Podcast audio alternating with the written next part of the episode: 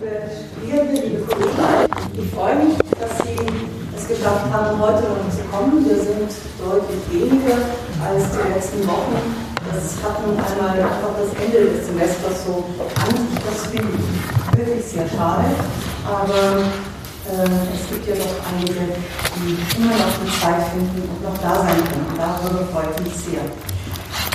Ich freue mich auch ganz besonders, dass wir heute einen Vortrag hören.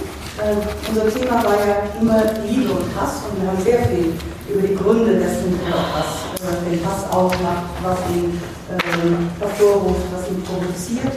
Und heute hören wir einen Vortrag von Christoph König ähm, über, über, ja, da ist einfach die Liebe äh, sehr viel mehr im Zentrum äh, Rilkes Korrespondenz mit Frauen und deren Niederschlag in seinen Gedichten. Ich blätter jetzt ein bisschen nervös in meinen Zetteln, weil ich mir eigentlich hier eine schöne, ein schönes Blatt ja jetzt auswendig äh, zurechtgelegt habe, um Ihnen äh, Kollegen Christoph König vorzustellen aus der Germanistik äh, der heute bei uns ist. Er hat Philosophie und Germanistik und Amerikanistik studiert ähm, an der Universität Innsbruck. Für viele Jahre hat er dann äh, die Arbeitsstelle für, zur Erforschung der Geschichte der Germanistik an dem renommierten deutschen Literaturarchiv in Marbach geleitet. Daraus sind eine Vielzahl von Publikationen hervorgegangen, auf die ich zumindest ein bisschen eingehen werde. Noch 2005 hat Herr König dann eine Professur an der Universität Osnabrück bekommen für neuere deutsche Literatur. Äh, in den Jahren danach hat er noch verschiedene Fellowships angenommen, zum Beispiel am Wissenschaftskolleg in Berlin oder auch das Forscherkolleg Faith, Freedom und Prognostification an der Universität Erlangen-Nürnberg. Außerdem eine ganze Reihe von Gastprofessuren, etwa in Paris oder immer wieder in den USA als äh, Amerikanistiker äh, ist das natürlich sehr nahe. Herr König hat eine Vielzahl von Monographien, von Herausgaben äh, veranstaltet, von Herausgaben von Briefen. Davon möchte ich einige nennen. Ähm, das jüngste, soweit es mir bekannt ist, ist L'intelligence du texte Rilke, Senan Wittgenstein. Das sind Übersetzungen, äh, die 2016 erschienen sind. Dann ein anderes Buch, Philologie der Poesie, von Goethe bis Peter Zondi. Das ist 2014 bei dem Reuter erschienen. Dann, was uns jetzt ganz besonders interessiert, und vielleicht haben ja einige von Ihnen auch schon hineingesehen, äh, König ist ja ein großer Spezialist für Rilke und seine Poesie. Und geht skeptische Lektüre der Sonette von Orpheus von Rilke. Das ist im Wallenstein Verlag 2014 erschienen. Dann vielleicht noch ein anderes Buch, Engführungen, Peters Zondi und die Literatur. Ähm, das ist äh, im Rahmen in Marbach erschienen 2009. Dann Hoffmannsthal ist auch ein anderer ähm, Dichter und Schriftsteller, der im Arbeiten von Herrn König eine große Rolle spielt. Hoffmannsthal, ein moderner Dichter unter den äh, Philologen, Göttingen Wallenstein 2006.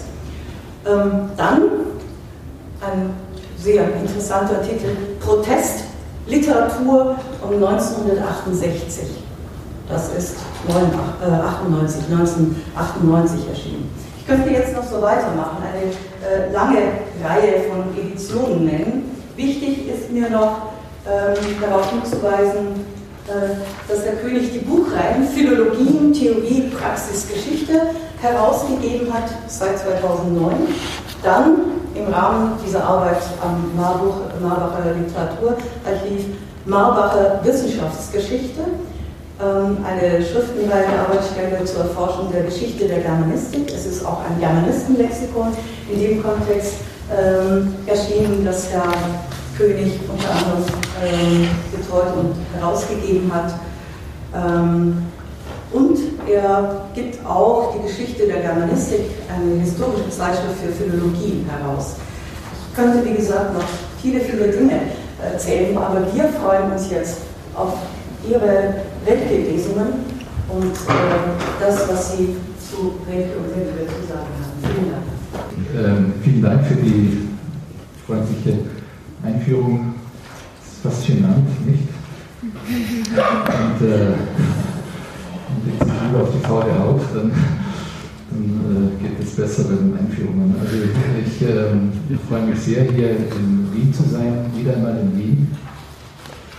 Und ähm, äh, ich spreche heute äh, tatsächlich über die Liebe und möchte sehen, ähm, wie es der Liebe in den Korrespondenzen von Rilke mit Frauen vor allem ergeht und wie es der Liebe auf der Grundlage dieser Korrespondenzen in seinen Gedichten ergeht. Und ich konzentriere mich auf, äh, letztlich auf einen Brief, den Rilke 1920 an Baladin Klosowski geschrieben hat und auf ein Sonett, äh, das zweite des Zyklus, die Sonette am Orpheus aus dem Jahr 1922 und beginne aber doch mit einigen ähm, allgemeinen Bemerkungen zu Rilke und auch mit einer methodischen ähm, Bemerkung über die Möglichkeit überhaupt, die Korrespondenz mit den Gedichten äh, zu verbinden und ähm, die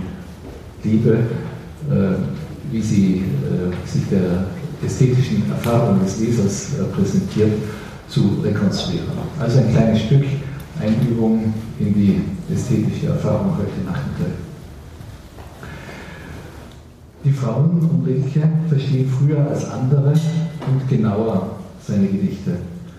Das Verständnis kann dichterisch produktiv sein, wie Erika Mitterers Aktualisierung der Sonette am Orpheus zwischen 1924 und 1926 oder philologisch.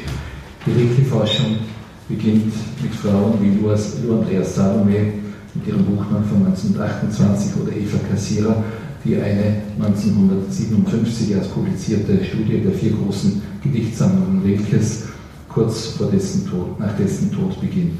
Das Verstehen kennt und nimmt als Zugang zu den Gedichten die poetische Kontrolle, die Rilke ihren Gedichten, ihren Gefühlen und Liebeslektüren abverlangt. Meist dienen die Briefwechsel als Exerzitien. Die Frauen gehen bereitwillig darauf ein, sich in seinem Stil zu üben, denn ihre Rolle in den Briefen ist groß. Ihre seelischen Komplikationen nimmt Rilke zum Gegenstand und arbeitet damit. In allen weiblichen Notlagen kommen sie ihm, in allen weiblichen Notlagen kommen sie zu ihm. Oder wie er sagt, und ich zitiere hier aus ähm, einem Brief, und ich sehe, dass Sie das noch nicht, das hat sich verschoben, an Baladin Klosowska aus dem Jahre 1920. Ich lese, äh, ich lese es Ihnen französisch vor und dann ähm, übersetze ich es rasch alle Übersetzungen kommen hier von mir. Et des femmes et des jeunes filles terriblement abandonnées au sein même de leur famille et de jeunes mariés effrayés de ce qui leur est arrivé. Und die Frauen und jungen Mädchen, die im Herzen ihrer Familien sogar schrecklich im Stich gelassen sind und die frisch Verheirateten entsetzt über das, was mit ihnen geschehen ist. Also hier äh, spricht er äh, in einer eher äh, leicht distanzierten Sprache über Gewalt in der Ehe. Rilke vollzieht in der Liebeskorrespondenz eine poetische Transformation. Er arbeitet an, an seinem Schreibstil. Seine Briefe sind Antworten auf die an ihn herangetragenen Sehnsüchte. Die Frauen, die sich ihm öffnen und zu erkennen geben, erfahren daher im Medium ihres zum Material gewordenen Denkens und Sprechens die poetische Genese an sich selbst.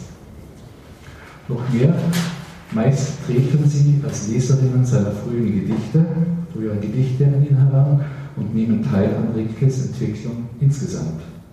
Vor allem die Rilke und das Stundenbuch treffen die Leiden der zu Frauen gewordenen Mädchen.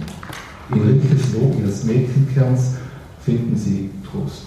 Rilke ist explizit, er sagt, da blühen Jungfrauen auf. Und vom Kindsein der Mädchen ist weiterhin tröstend die Rede. Mit Rilkes Gedichtseiten aus dem dritten Buch des Stundenbuchs von der Armut und vom Tode drückt die an Leukämie sterbende 19-jährige Vera Okama Knob ihre Desillusion aus. Sie zählt sich zu der vorzeitig verändernden zarten Rasse. Rilke äh, schrieb in dem Stundenbuch, im Buch von der Armut und vom Tode, dort in Hospitälern, von denen man am Ende wartet, ist der Tod. Nicht jener, dessen Grüße sie in der Kindheit wundersam gestreift, der kleine Tod, wie man ihn dort begreift. Ihr eigener hängt grün und ohne Süße, wie eine Frucht in ihnen, die nicht reift. Die Frauen sind für Rilkes, wie du Andreas Saloms geschulten analytischen Blick, du Andreas Salome, die Freundin von Nietzsche, Rilke und dann Sigmund Freud, geschulten analytischen Blick, Spezialistinnen des ihnen von der Gesellschaft zugefügten Leids. Auch jenseits des Geschlechtergegensatzes, denn nicht nur sie warten vor den Hospitälern.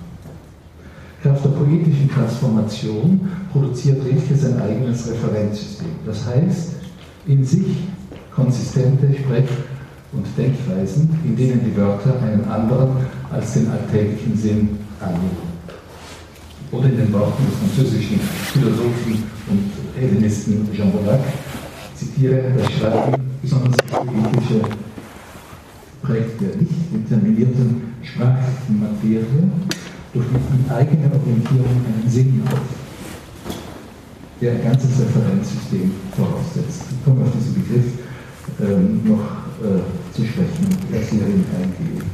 Die treibende Kraft in einem solchen Referenzsystem stellt nicht die sich selbst bewegende Sprache, wie es in der Dekonstruktion gedacht wird, sondern wie im sprachlichen Material und seinen Valenzen spekulierende Reflexion vor. Die Gedichte beziehen sich auf eine solche Dichtersprache von mittlerer Abstraktion zwischen Alltagssprache und partikularem Gedicht. Nicht auf eine Realität, sondern auf ein im Schreiben entstandenes Sprechsystem. Den Frauen tritt darin eine mit ihren Briefen gemachte, unpersönliche Sprache entgegen, in der das Leiden und Liebe nicht mehr konkret benannt werden.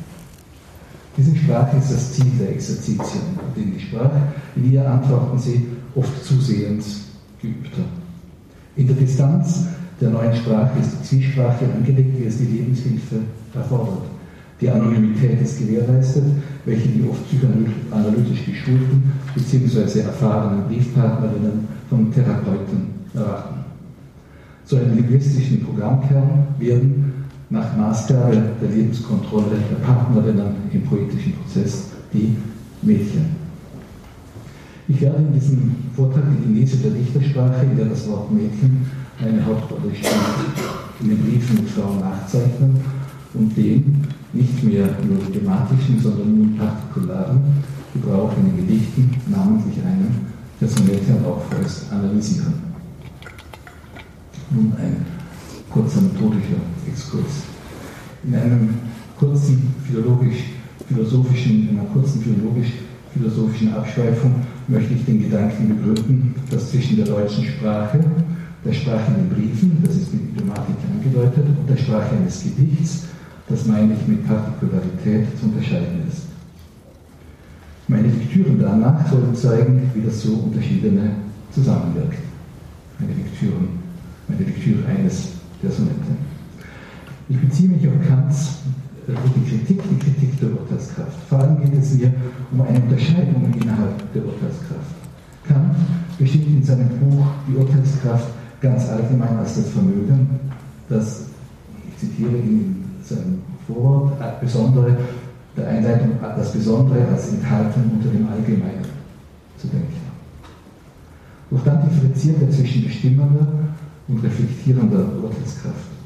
Während die erste nach einem gegebenen allgemeinen Begriff, nach Regel, Prinzip und Gesetz das Besondere bestimmt und insofern ableitet, widmet sich die reflektierende Urteilskraft einem Gegebenen, um in dessen empirischer Vielfalt eine Zweckmäßigkeit, so Kants Begriff, zu ermitteln. Die reflektierende Urteilskraft ist allein, wird dem Kunstwerk gerecht so kann. Die Zweckmäßigkeit ist jeweils das transzendentale Prinzip eines Kunstwerks, dessen wechselnder Begriff. Ich zitiere ihn nochmals. Ein solches transzendentales Prinzip kann also die reflektierende Urteilskraft nur sich nur selbst als Gesetz geben, nicht anderwärts hernehmen. Zur Bestimmung dieses Gesetzes darf kein Aspekt des Kunstwerks außer Acht gelassen werden. Fehlt ein Aspekt, ändert sich das Prinzip, von dem aus es daher nicht möglich ist, das Fehlende zu rekonstruieren. Die jeweilige Notwendigkeit einer Textstelle ist nur in Kenntnis der sprachlichen Bedeutung zugänglich. Man wird sie nicht in der Sprache als Ganzen finden. Sie stellt eine unübersehbare, also diese Sprache, stellt eine unübersehbare Potenz menschlicher und dichterischer Akte dar. Oder anders, das Wort und Gedicht und dessen notwendiger Zusammenhang lassen sich nicht durch die Möglichkeiten vertreten, die das Wörterbuch nennt. Das eine lässt sich nicht durch das andere ersetzen. Wohl aber kommt ein bestimmter Umgang der Gedichte mit den Sprachen bzw. dem Wissen in Frage. Hilfreich ist, davon auszugehen, dass in der dichterischen Produktion die partikularen Entscheidungen auf der Grundlage einer mittleren Reflexivität, wie ich es nennen möchte, entstehen. Nämlich einer Idiomatik, die sich dem nachvollziehbaren Eingriff eines Dichtersubjekts verdankt, zugleich aber nicht das Unterspitzte eines mittels der Konjunktur nicht erreichbaren Textaspekts besitzt.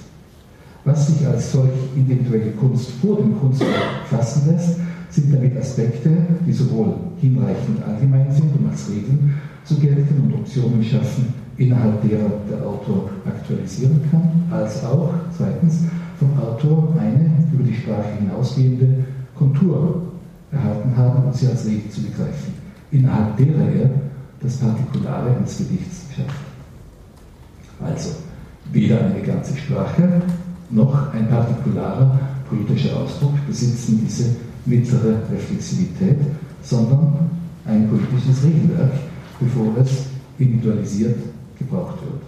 Spezifische Sprechgewohnheiten also, die der Dichter möglicherweise zuschleift. Dieses regelhafte Vorgedachte, sei es Deutsch oder Französisch, ist nach der Zweckmäßigkeit, die vom Werk ausgeht, kontrolliert und als methodisch zugänglich. Die Regeln können innerhalb der unantastbaren Grammatik geschaffen werden, sie können aber auch der Prosodie und den Gattungen eignen. Mit ihnen ist man schon auf, den, auf das dichterische Terrain vorgestoßen. Eine bestimmte Handhabung der Syntax gehört dazu, oder ein spezielles Vokabular, das in dem Zusammenwirken von Syntax und Komposition hervorgetrieben wird. Rilke übersetzt so auch Gedichte Paul Valerys. Ebenso gehören dazu prosodische, allgemeinere Entscheidungen. Also etwa einen Zyklus, einen ganzen Zyklus äh, in der Form des Sonettes äh, zu halten. Um solche Regeln und Gewohnheiten zweiter Ordnung geht es mir vor allem. Wie lassen sie sich als Material das später dem notwendigen Regime eines einzelnen Werks unterworfen ist, schematisieren. Die beiden Optionen, die ich jeweils für sich, ausschloss, a. ein sprachliches Substrat als Begriff zu rekonstruieren oder b. eine partikulare vergessene Form in dieser Sprache, lassen sich verbinden und somit nutzen, wenn es zu zeigen gelingt, dass es innerhalb der Langue eine Art Usus in ihrem individuellen Gebrauch gibt. Dieser Usus ist ein Referenzsystem, auf das sich die einzelnen Gedichte als Referenz beziehen. Man kennt diesen Usus auch als Dichtersprache. Die Aufgabe der Interpretation lautet daher, vom Gedicht als Resultat auszugehen und es jeweils als notwendige Aktualisierung von dichtersprachlichen Regeln zu verstehen. Der Prozess der Aktualisierung ermöglicht neben dem Progress des Gedichts selbst das Verständnis. Das bedeutet für den hier gefassten Vorsatz die Positivität der Gedichte von einem Sprachgebrauch und dessen Regeln, von den Korrespondenzen her zu deuten, insofern die Sprechformen zu dieser Positivität gehören. Und nun also ähm, zu den Gegenständen selbst. Die Metamorphose, die Rilkes Sprachgebrauch im Leben mit Frauen so verschiedene Beziehungen sind vollzieht, setzt deren Hingabe voraus und die Hingabe setzt ihrerseits die fremde Anerkennung ihres Leids von Seiten Rilke, Rilkes voraus, voraus. Die Kunst Rilkes verspricht, dieses Leid in einem geistigen Raum zu überhöhen. Oft entfaltet sich diese sakrale Geste tatsächlich im material-religiösen Kurz.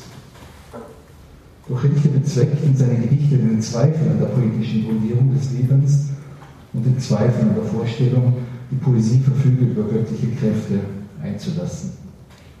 Durch den religiösen Glanz von Rilkes Werken und Briefen hindurch bringt der Erkenntniszweifel. Und de facto erarbeiten und reflektieren die Gedichte, was ihnen unter solchen postsakralen Bedingungen möglich ist. Rilkes breite Rezeption an der sakralen, weltanschaulichen oder, was oft dasselbe war, philosophischen Exegese geschuldet sein. Durch die Frauen vor allem wenden die von der Desakralisierung freigesetzte Verehrungswut dem Künstlichen zu. Wenn der große Literaturwissenschaftler Max Verdi von Rilkes Popularitätsparadox spricht und fragt, wie es komme, dass Rilkes komplexe Texte eine derart breite Resonanz finden, dann drückt sich in der scheinbar paradoxen Rezeption eine und sei es auch nur leise Ahnung von Rilkes Textur aus. Denn die Texte bestimmen den Verzicht und die linguistische Transformation gilt nicht nur einem sakralen Gehalt, sondern auch der Geste der Begeisterung selbst, die oft in einer religiösen oder vitalistischen Tradition steht. Auch sie wird noch transformiert.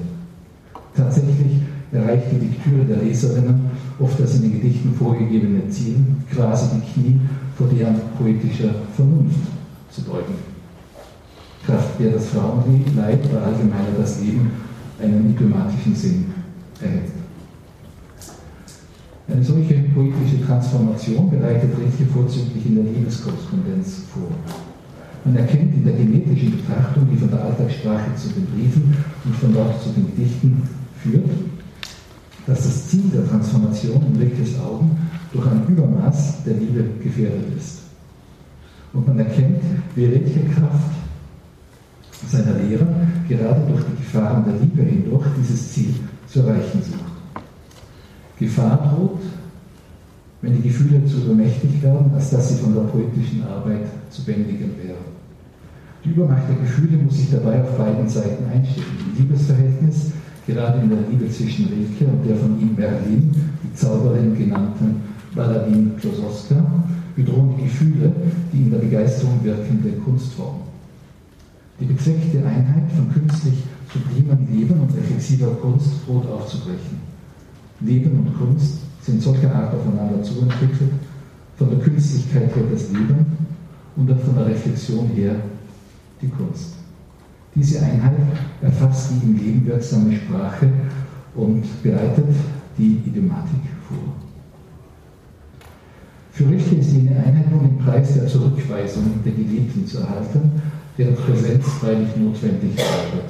Diesen Widerspruch antwortet er, indem er auf Distanz besteht und in beider daraus folgender Einsamkeit seine Aufgabe dahingehend bestimmt, die Liebe mit der objektivierenden poetischen Arbeit gleichzusetzen. Daraus folgt seine berühmte Entsahlungslehre, die die Geliebten als erste erfahren. Wenige Zeit nach dem Beginn ihrer Liebe im August 1920 in Genf zieht Rilke vom 12.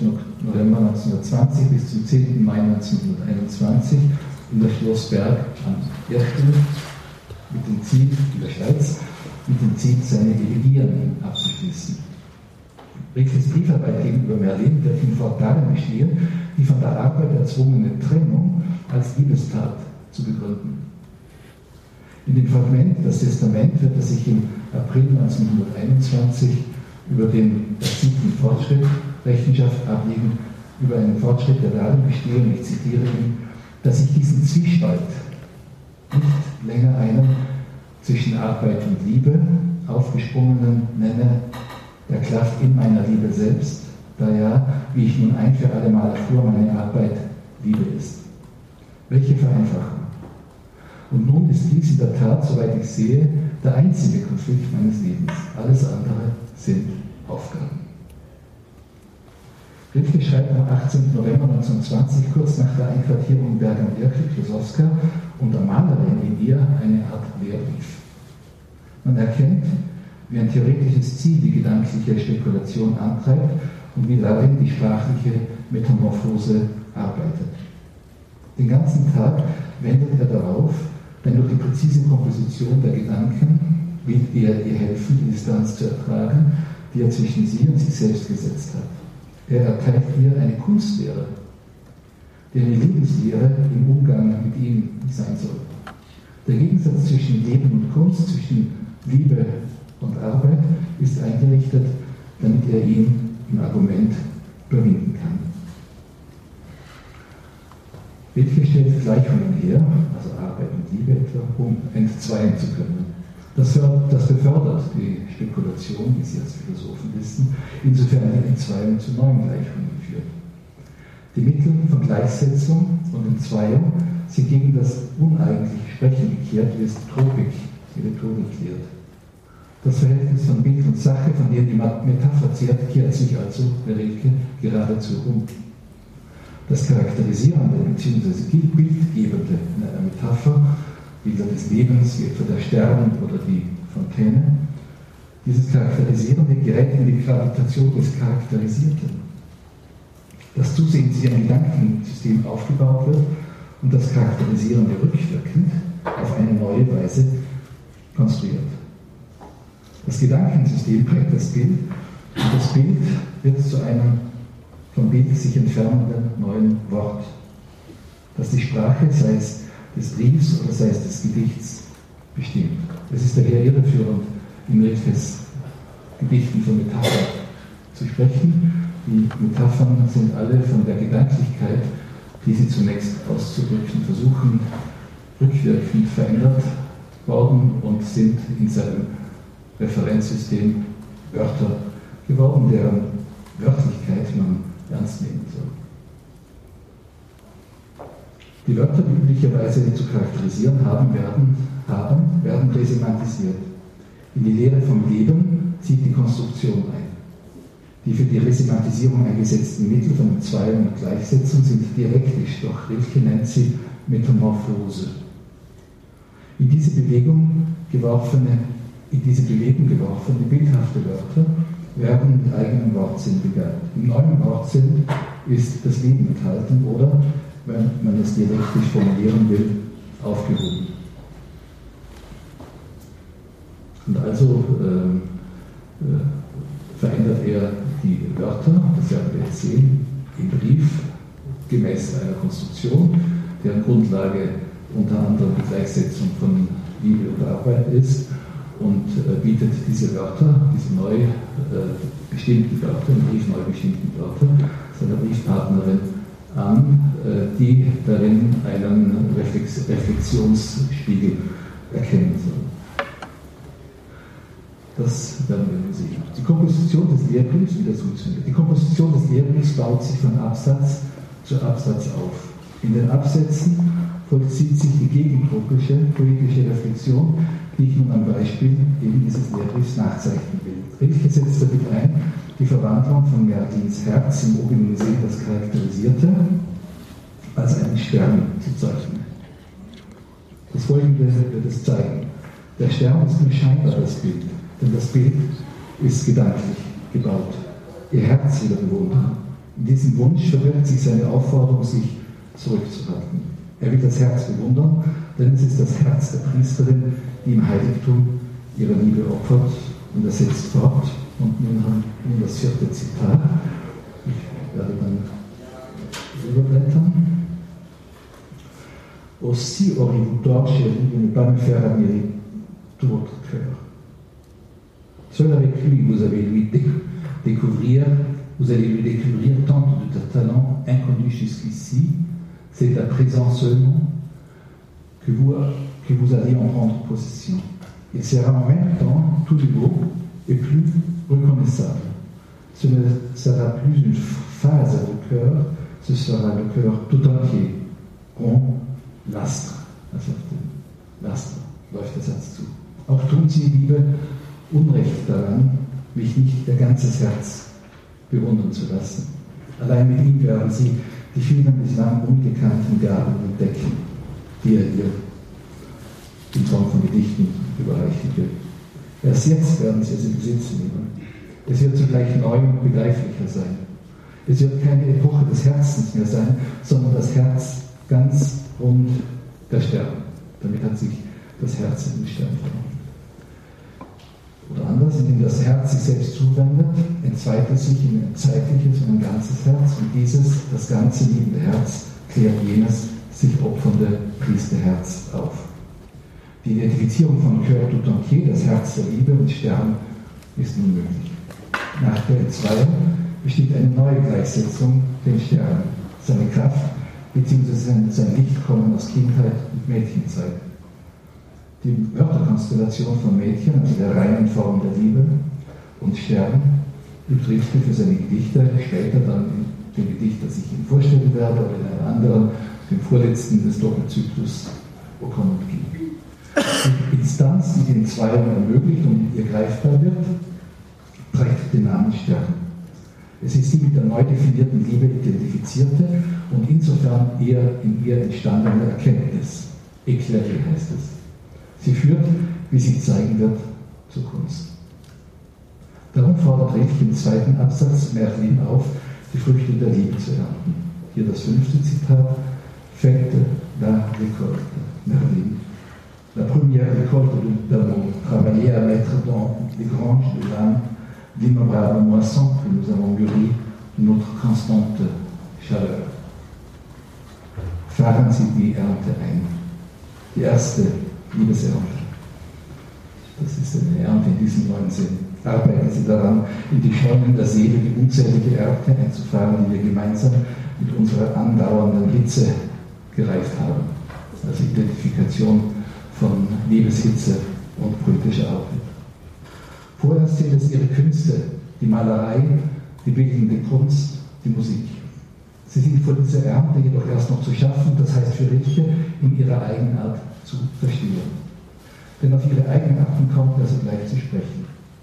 Rilke hilft durch die Analyse der Geliebten, hilft durch die Analyse der Geliebten und wird selbst zum Schöpfer an ihrer Stadt.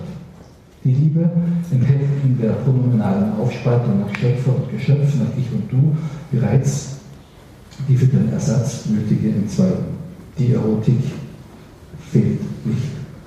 Ich zitiere, das ist jetzt nicht auf dem Handout, äh, chasseur d'image, mais toi, ma vallée délicieuse.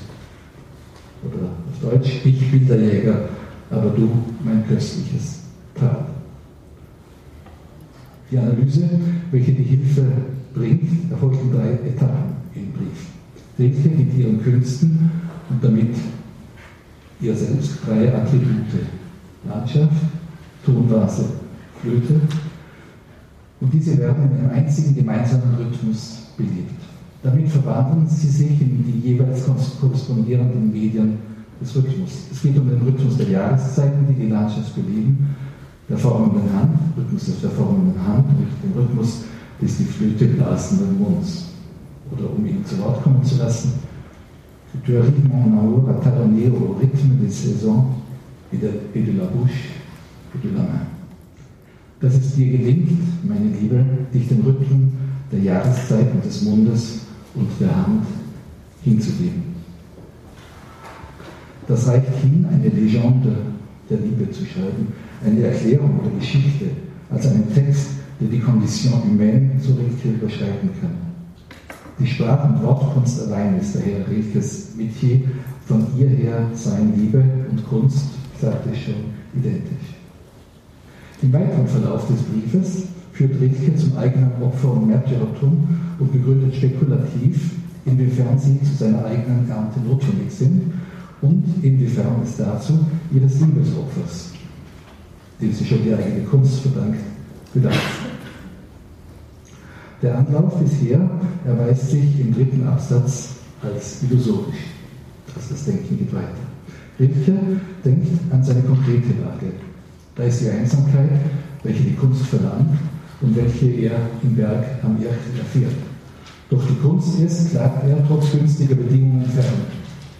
Also es gelingt ihm nicht, den Vorsatz umzusetzen, die Elegien fertig zu schreiben auch auf, der, auch auf sein Leben bezogen, erfährt er, wie er sagt, encore une fois, la terrible, das Zitat 8, encore une fois, terrible, l'inconcevable polarité de leur vie, de la vie et du travail suprême.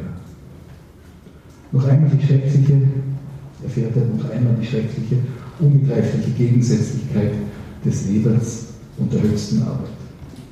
Wie kommen, fragt er also zu diesem Punkt, an diesem Punkt des Briefes, wie kommen das Leben und die Kunst wieder überein? Die Antwort darauf sucht Rilke im vierten Absatz. Zunächst sei die Trennung so radikal als möglich durchzuführen. Rilke personifiziert sich in der Arbeit und im Que c'est loin Merlin, le travail, que c'est loin les anges. Also wie weit ist die Arbeit? Wie weit sind die Engel? In der Radikalität seines Weges werde er wieder zu ihr gelangen. Bilder der antiken, der christlichen Tradition werden nun herangezogen, um das Paradox der Nähe über die Ferne zu erklären. Zu diesem Zweck bedarf das in den Büchern aufbewahrte traditionelle Wissen für ihn dringend der Korrektur. Die mythologischen und biblischen Geschichten werden neu gelesen. Das Bild des vom Pfeil durch Gurtenhalten Sebastian etwa wird neu überdacht. Er schreibt über ihn, l'arc étendu, pour élancer la flèche vers l'oiseau céleste, mais si elle retombe, elle l'aura traversé sans tuer, et le taureau, elle tombera dans votre cœur. Ist der Bogen gespannt, um den Pfeil zum himmlischen Boden zu schießen? Wenn er aber zurückfällt, wird er durch ihn hindurchgegangen sein, ohne zu töten. Und von ganz oben wird er in ihr Herz fallen. Oder anders, Rilkes Kunstpfeil werden in die Höhe den Vogel durchfliegen, um ihn zu töten und danach in ihr Herz fahren zu können. In dieser Korrektur der Geschichte von heiligen Sebastian ist auch der Amor-Topos pervertiert. Die eine Korrektur setzt die andere voraus. Der Liebespfeil muss durch die himmlische Höhe, es ist, wie wir inzwischen ahnen, der Kunsthimmel, geführt werden, um in das Herz zu fallen, anstatt es zu treffen. Auch in den Traditionen dehnt sich welches neues Referenzsystem aus. Die Kunst stecke, heißt es nun, die Liebe an. Die Hierarchie hat sich umgekehrt und so kann die Einheit von der Kunst her wiederhergestellt werden. Von der Arbeit selbst widersprechen der fünfte Absatz von der Arbeit selbst wieder nicht sprechen, verzeihen Sie, von der Arbeit selbst, also der konkreten Arbeit wieder nicht sprechen. Der fünfte Absatz beginnt, Ne vous attendez pas à ce que je vous parle de mon effort intérieur, je dois le taire. Erwarten Sie nicht, dass ich Ihnen von meiner inneren Anstrengung erzähle, ich muss sie verschweigen.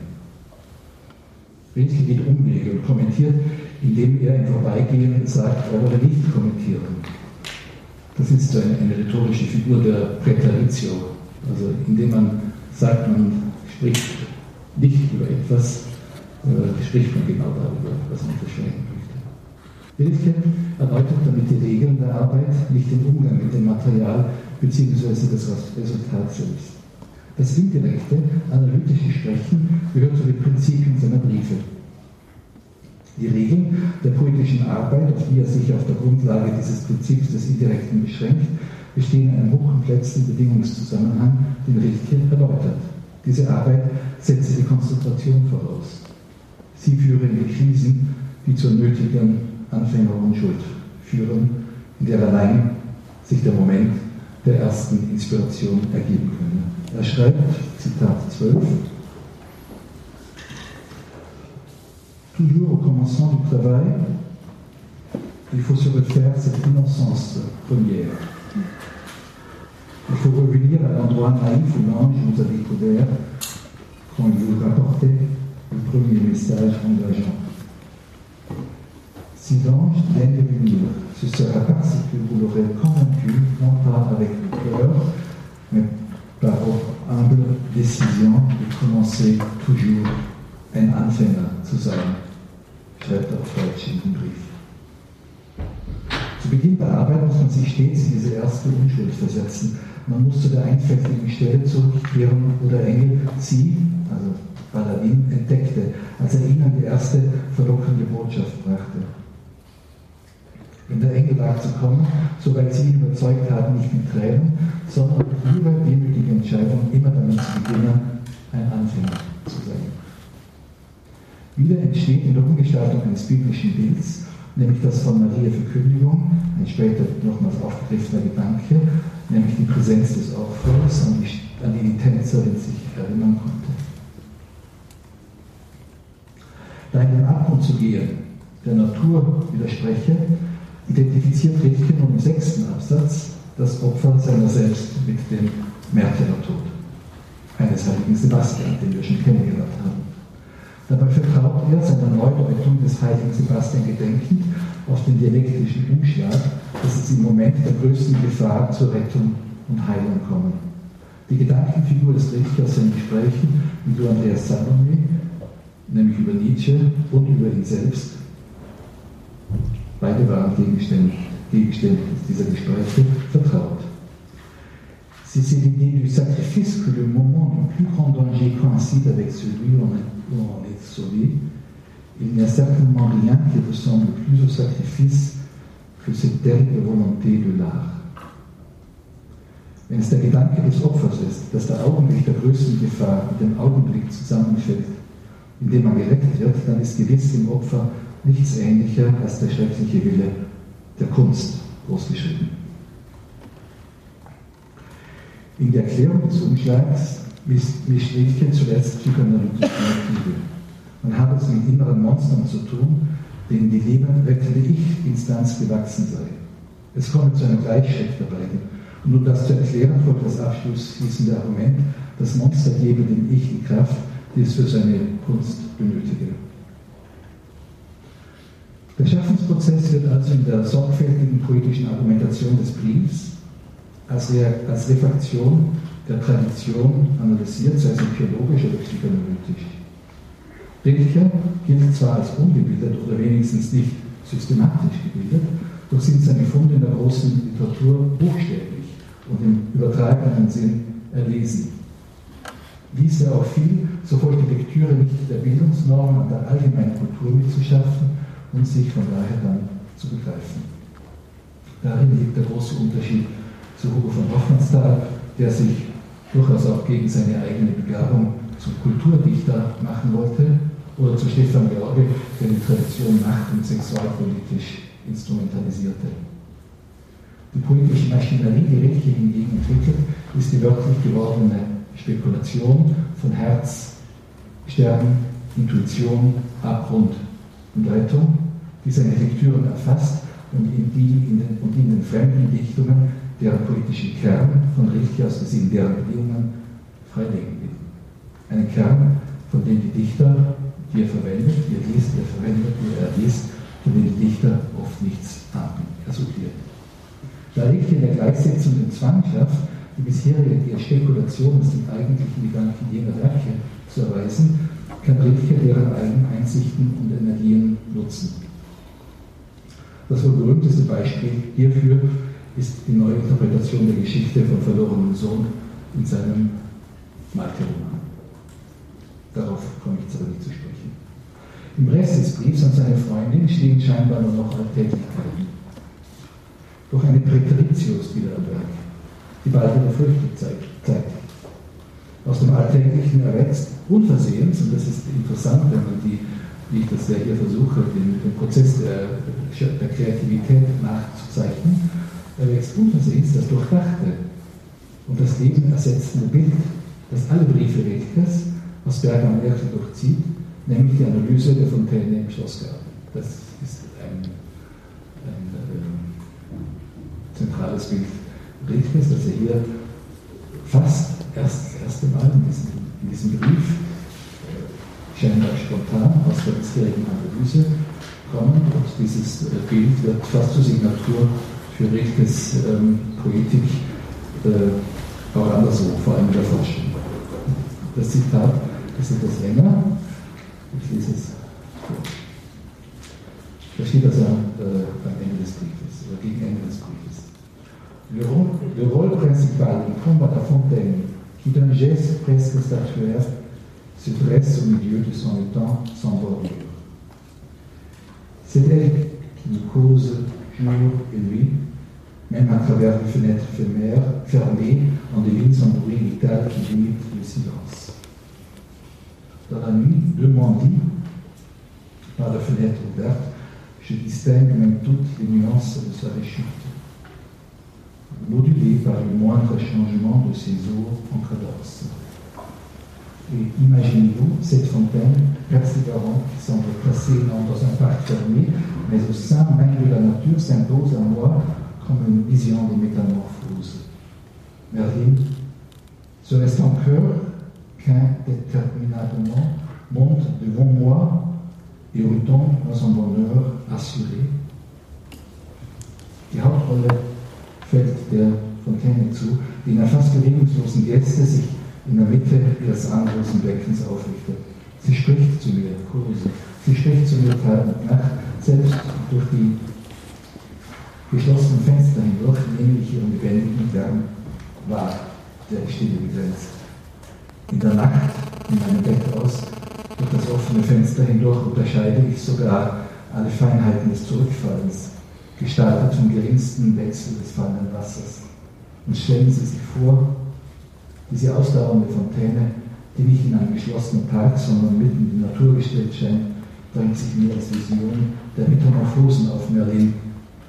Wäre es dein Herz, das unablässig vor mir aufsteigt und zurückfällt in sein sicheres Glück? Sie sehen, die Fontäne ist kein Bild mehr, sondern eine Reflexion. Sie wird mit anderen ins Leben gestellt von gedanklich durchdrungenen Bildern austauschbar. Fontaine und Herz können miteinander identifiziert sein. Merlin wäre es dein Herz? In diesen Resultaten zeigt sich das Prinzip, das die Identifikation ermöglicht hat. Und Rilke kann das damit auch metareflexiv formulieren. Das Prinzip sind die transformierenden Bewegungen, die im Prinzip im Brief bisher als Kritik künstlerischer Produktivität also im kantischen Sinn, Kritik künstlerischer Produktivität zeichnen und denen er jetzt einen Namen gibt, Metamorphose. Später, etwa im Sonett 1.5, nimmt Rilke das Kunstwort auf Deutsch jedoch als Fremdwort aus dem Französischen in Gebrauch. Der Sinn der Fontäne ist hier in dieser Gleichsetzung die analysierte Seele. Die Fontäne formuliert die neue Lage ein in der Metamorphose geschaffenes Lebensleben. Das ist der Sinn des Briefs, der hier unversehens, ich sage ins Bild, das kein Bild mehr ist, tritt. In der Fontäne pocht ihr Kunstherz, möchte ich sagen, als poetisches Instrument. Am Ende ist es sein Herz, das sich selbst übersteigt, dank der Strenge, mit der sie die Trennung von der herkömmlichen Liebe durchgeführt hat. Sie hat als poetische Instanz für ihn die Türe zu ihrer früheren Liebe verschlossen. So heißt es, Je pense à vous, ma, toute chère. Vous avez fermé derrière vous cette porte, porte d'attente par laquelle je guettais toujours encore quelqu'un qui devait venir. Ich denke an Sie, meine ganze Liebe. Sie haben sich hinter diese, Sie haben hinter sich diese Tür der Erwartung zugezogen, durch die, durch die ich immer noch auf jemanden wartete, der kommen sollte. Als Entzweiung der Liebe in seinem Inneren ist der Konflikt von Liebe und Arbeit aufgehoben, beziehungsweise zu einem Dialog zweier künstlicher Herzen moduliert worden. Klosowska fügt sich in ihrer Antwort, auf die ich auch hinzusprechen kommen kann, fügt sich ihrer Antwort Rilkes Analyse Diktatur und dem solcher Art entwickelten System. Sie versteht, sagt sie, sie sieht ihr Leben in der Gedankenfigur der Fontaine erkannt Sie reagiert auf das Argument und fühlt sich bereits in seinen Worten verändert. Sie schreibt ihm, c'est déjà la métamorphose. Auf welches Dichtkunst führt sie seine Einsicht zurück? Davor steht sie, daher liest sie den Brief wie eine, wie sie wiederum sagt, Profession vor, ein Glaubensbekenntnis. Man sieht, sie weiß mit Rilkes der Konstruktion des Schaffensprozesses umzugehen. Die Religion als Tradition bleibt außerhalb jenes Glaubens der künstlichen Herzen. Liebesqual wird im Februar und März 1921 trotz allem, trotz aller dieser Anstrengungen einen Höhepunkt erreichen und noch mehr Anfang April zieht Klosowska aus finanziellen Gründen mit ihren beiden Söhnen Balthus und Pierre. Balthus ist der berühmte Maler geworden, Pierre ein Übersetzer, der auch Liechtenstein übersetzt hat ins Französische, Pierre zu ihrem Bruder, dem Maler Eugen Sido nach Berlin. Später im Jahr werden Richtke und Kloster gemeinsam nach einer Bleibe für ihn suchen und schließlich in Resort in Wallis finden. Bis November 1921 wohnen sie dort wieder zusammen, Sie wird in Kongenial aus dem Fundus der Traditionen inspiriert haben durch das Geschenk einer Ausgabe von Ovids Metamorphosen zu Weihnachten und durch ein Blatt von Timade Comediano, das auch Volks im umringt von Tieren Ohren zeigt. Die Grafik hing über den Schreibtisch, als Rilke im Februar und März 1922 die Sonette an Orpheus schrieb. Kommen wir zum letzten Teil, zum Gedicht selbst. So einige Gedichte. Ja? Die Konstruktion, ich lese es nachher vor, wir lesen es nachher gemeinsam. Die Konstruktion des Mädchens im zweiten der an Orpheus und seine Nähe zu den Mädchen und Tänzerinnen späterer Sonette können ein Referenzsystem voraussetzen, das, wie Sie nun an einem Beispiel gesehen haben, haben welche in seinen Briefen vorbereitet hat. Es wird im Gedicht, und fast ein Mädchen war es, von einer spezifischen Frage, nämlich von der Frage nach dem Verhältnis von Tod und Produktivität her analysiert.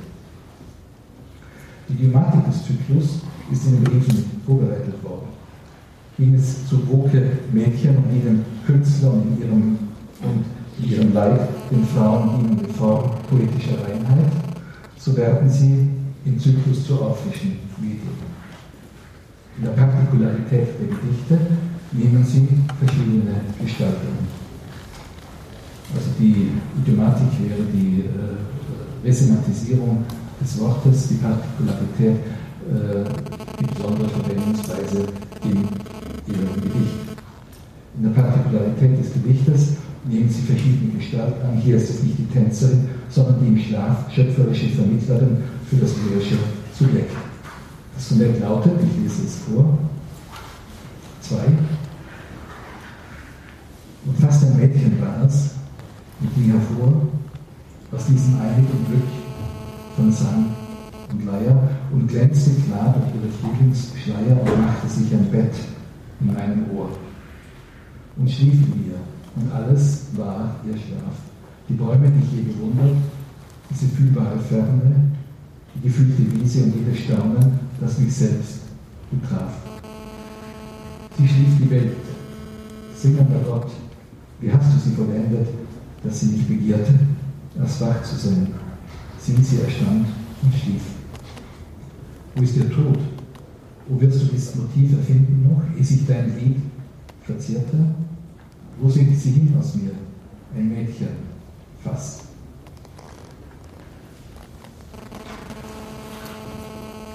Das Sonett erzählt die unvollendete Geschichte von der Kreation eines schöpferischen Mädchens.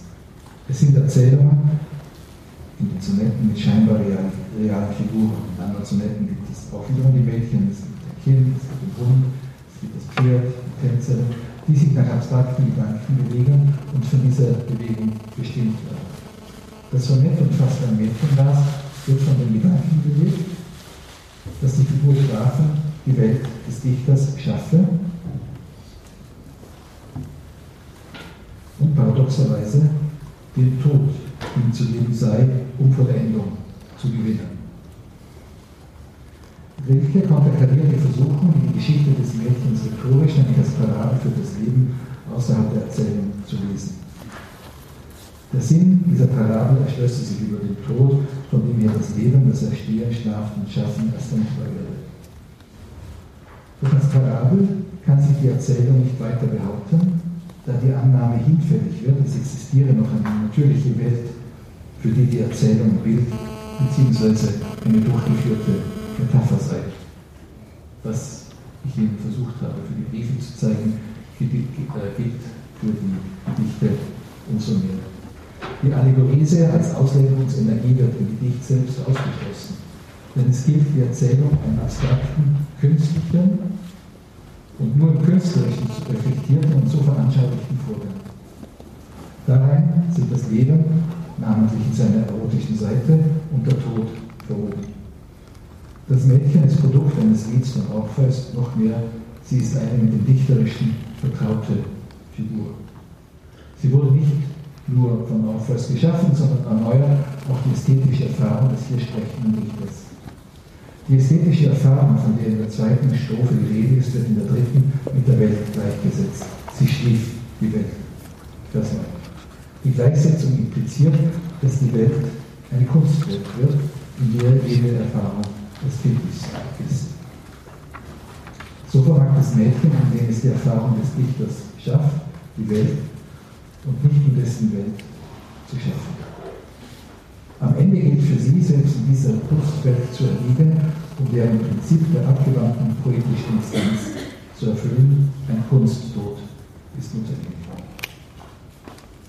Die Erzählung, um etwas durch das Gedicht hindurchzugehen, die Erzählung setzt ein mit der Genese des Mädchens und ging hervor Vers 1.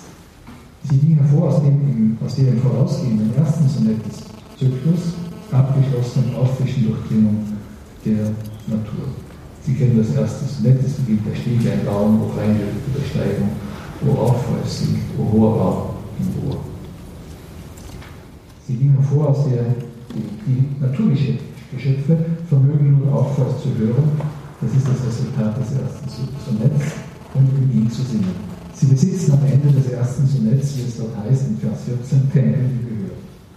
Auch das Mädchen ist, wie sich nun herausstellt, ein solches orphisches Geschöpf.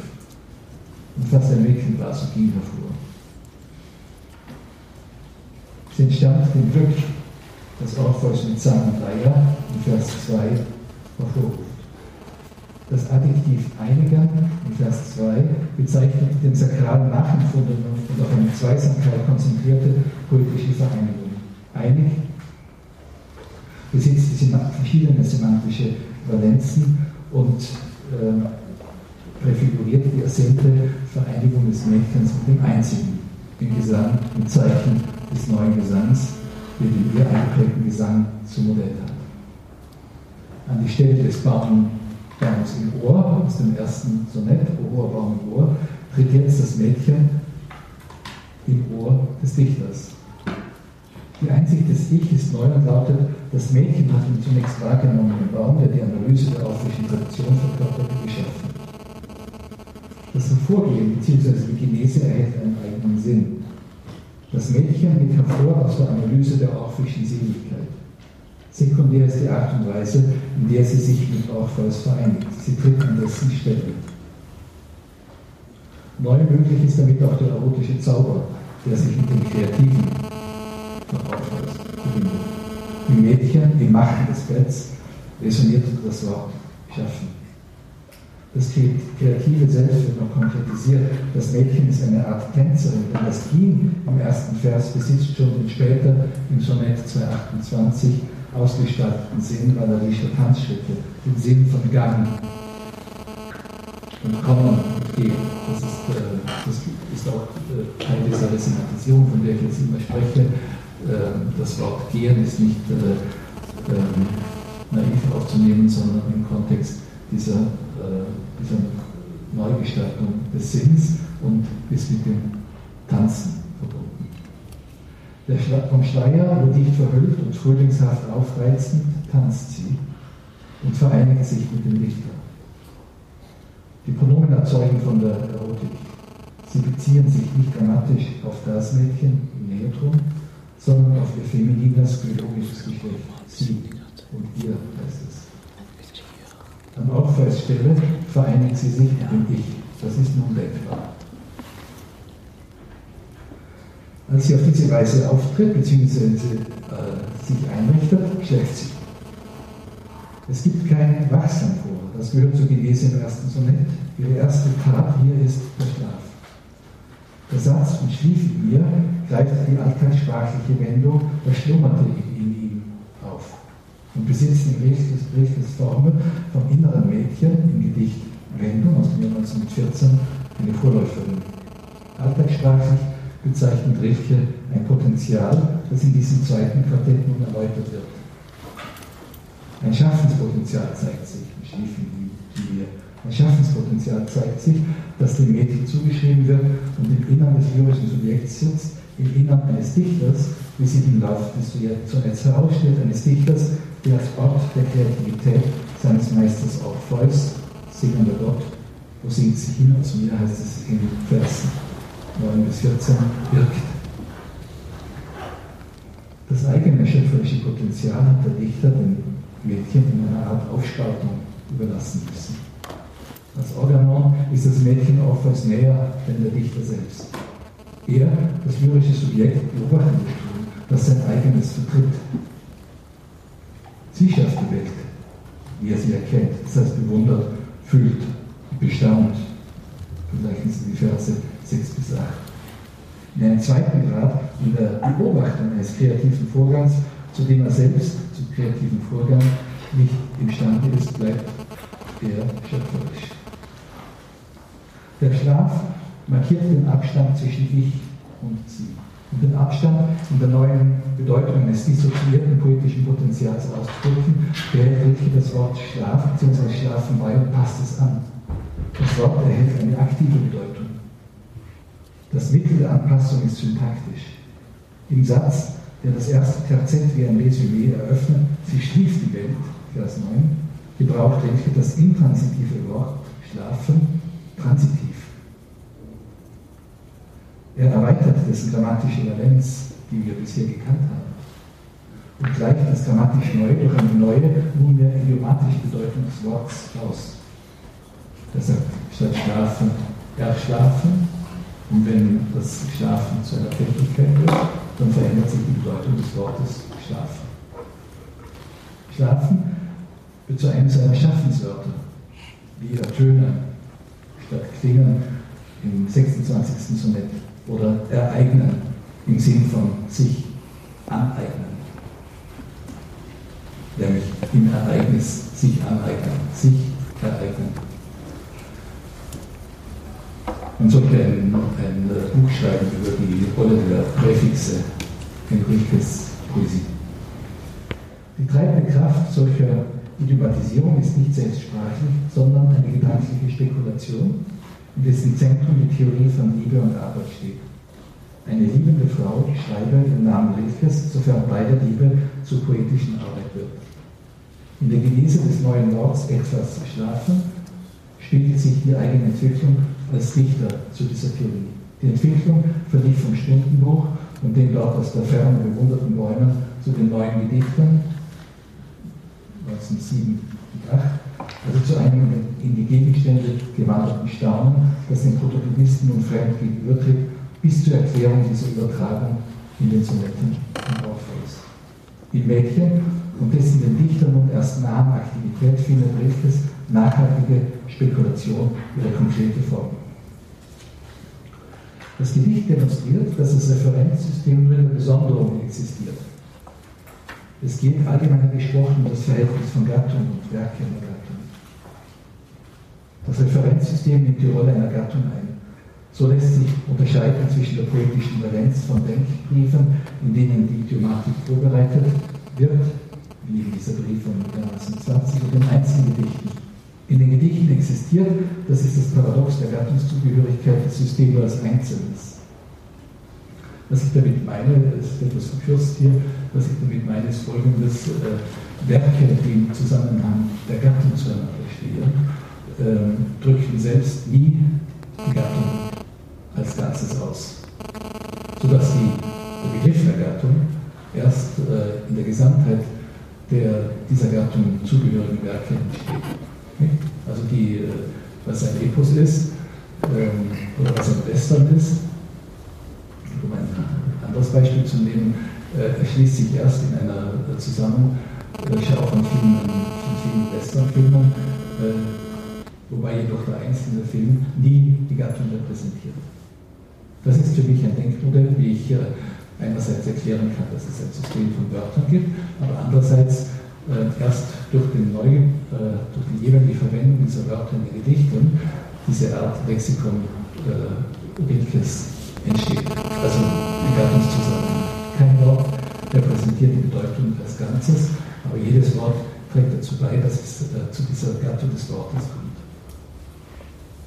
Also in den Gedichten existiert, das ist das Paradox der Gattungszugehörigkeit, das System nur als Einzelnes. Identifikation des Prinzips mit dem Fall entscheidet auch über den Kunstcharakter einzelner Briefe. Die besonderen Gründe im vorliegenden Sonett im Wort fasst, in Vers und in, der, in den Folgen dieser Einschränkung gleich zu Beginn. Das Wort wird das, durch das Noch im 13. Vers und dessen Kontext erläutert. Es geht um den Grad der künstlerischen Ausreifung, um die Vollendung des Mädchens. Also wir haben es hier zwar mit dem Wort Mädchen zu tun, aber in einer äh, wiederum neuen und äh, aufregenden Weise. Es geht hier um die Vollendung des Mädchens, der Geschöpf auch ist und daher in der Vollendung von dessen Glied selbst vollkommen würde. Die Möglichkeit, dass sich die Einschränkung vom Kind ergibt, im Übergang vom Kind zum Mädchen, ist damit ausgeschlossen. Das Sonett, das vorliegende Sonett unterscheidet sich insofern vom Sonett 28, von dem ich schon sprach, äh, so eng die beiden Sonette auch zusammenhängen. Mit der Formulierung fast noch Kind im 28. Sonett wird dort kurz vor dem Ende des Doppelzyklus der Sonette aber auch als ein Mädchen vorgestellt, das vom Ideal des reinen Kindes profitiert und das bereits eine Abschwächung erfahren hat. Hier jedoch gilt das Mädchen selbst als Telos. An die Stelle des reinen Kindes und dieses Kind im Zyklusgeschehen vorwegnehmen, tritt der Tod des Mädchens. Der Tod fehlt ja als Motiv im Lied, dem das Mädchen seine Existenz verdankt. Die Rede vom Defizit steht zunächst im Widerspruch zur durch den Schlaf bereits gegebenen Vollendung des Mädchens. Das heißt, singender Gott, wie hast du sie vollendet, dass sie nicht begehrte, das wach zu sein. Die Liebe wird im Wort Begehren aufgerufen, deren Verbot bezieht sich auf das Wachsein. Der Schlaf ist der Ort der politischen Arbeit, eine Möglichkeit Licht der Systematik. Die Identifikation von Tod und Schlaf würde die Schwierigkeit, worin denn nun die Vollendung liege, lösen. Doch der Gegensatz bleibt bis zum Schluss aufrecht erhalten. Er ist innerhalb der Gleichsetzung von Tod und Schlaf zu verstehen. Die Frage, wo ist ihr Tod in Vers 12, geht vom Tod im Schlaf aus. Vermisst jedoch die ausstehende poetische Realisierung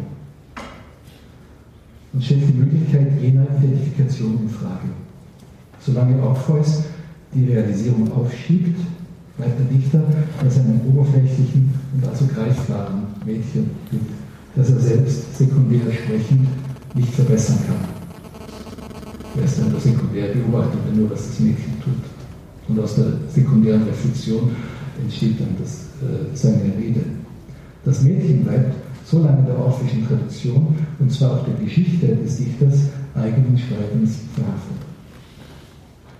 Die, die, Reflexion führt notwendig dahin, zum einen den Tod als ideales inneres dichterisches Potenzial des Schlafs zu deuten und zweitens zu erkennen, dass diese Juxtaposition von Tod und Schlaf vorerst nicht einlösbar ist, weil die Lösung das Paradox einer Dichtung außerhalb des hier sprechenden Dichters führte. Die Aussage aus mir Vers 14 führt beiderlei Sinn des Paradoxes mit sich. Man kann die Phrase als Ausfluss bzw. Ausdruck lesen und ebenso als außerhalb bzw. Exterritorialität aus mir. Die Vollendung, das weiß, der hier spricht, würde in Orphisches die unzugängliche Schweigen führen. Vergleiche, und Sie den Konditionalen, sich dein Glied verzehrte. Seine Muse, das Kind, das Mädchen, wäre für ihn tot. Tot. Daher greift er in einer leichten Variation die Eingangszeile wieder auf, ein Mädchen fasst, Vers 14, und behauptet seine Reservatio Mentalis gegenüber dem orphischen Projekt der sekundäre Dichter. Ich bin damit am Schluss. Einige Worte noch. Zusammenfassung, das epistolarisch vorbereitete und sich in seinem paradox gleichen zweiten Gedicht des Zyklus reflektierte Mädchenprogramm entfaltet hinfort im Doppelzyklus Kraft des Paradoxons von Schlaf und Tod sein Potenzial. Vor allem geht es darum, den Tod, das im Sonett 1.2 noch fehlende Motiv einzuführen und die Verbindung des Mädchens mit dem Tanz zu entfalten. Das Sonett Ocher und G bildet den Endpunkt einer Reihe von Experimenten innerhalb einer semantischen Idiosynkrasie, epistolar, das heißt in Briefen vorbereitet. Vielen Dank für Ihre Aufmerksamkeit.